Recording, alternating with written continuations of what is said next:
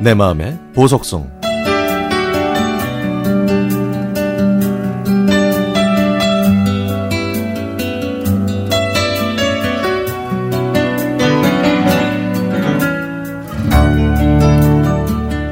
며칠 전 출근 시간에 작은 소동이 있었습니다.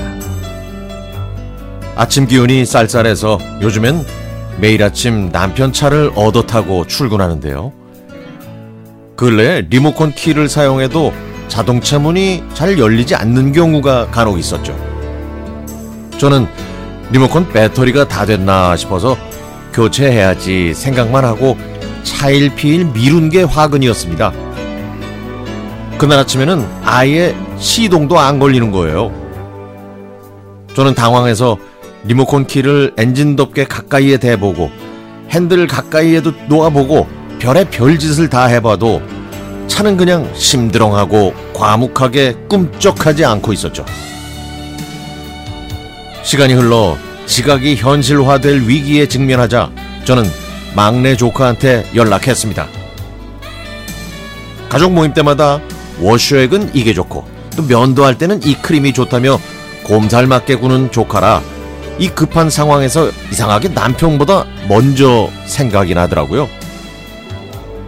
자고 있던 조카의 목소리에는 졸음기가 가득했습니다. 아유 이거 아무리 리모컨을 눌러도 시동이 안 걸려. 아우 정말 이거 어떻게 하지? 라는 절박한 외침에 조카는 잠시만 기다려 보라며 전화를 끊었습니다.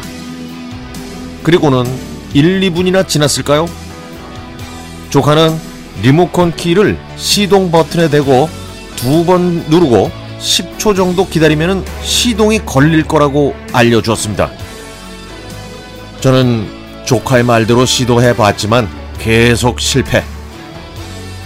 대학교 합격자 발표를 기다리는 것처럼 떨리는 심장을 부여잡고 세 번째로 시도할 때는 서두르지 말자, 서두르지 말아야 돼.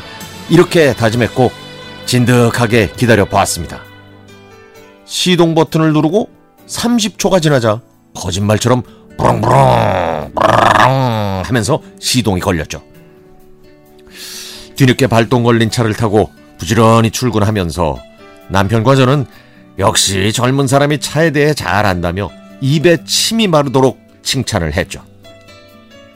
그러다가 저희가 차를 구입할 때 받았던 사용 설명서가 어디 있는지 기억이 안 나는 겁니다. 그런데요, 곰곰이 생각해 보니까 굳이 사용 설명서가 없어도 요즘에는 스마트폰 하나면 검색을 할 수 있는 세상이더라고요. 조카는 분명히 스마트폰으로 검색해서 알려줬을 겁니다. 저희 부부도 역시 스마트폰을 갖고 있었는데 위기에 대처하는 방법이 왜 그렇게 달라야만 했을까요? 첨단 도구를 손에 쥐고도 오직 통화만 하는 남편은 진짜 옛날 사람. 저는 항상 아날로그의 장점을 외쳤지만 오늘만큼은 낡고 늙은 제 생각이 아쉬운 하루였습니다. 몸처럼 마음도 늙어서 젊은 사람들한테 민폐 끼치는 게 정말 싫은 저였는데 이제 빠르게 변하는 세상에 뒤처지지 않으려면 정신 바짝 차리고 노력해야겠습니다. 많은 노래만큼은 옛날 노래가 훨씬 더 좋습니다.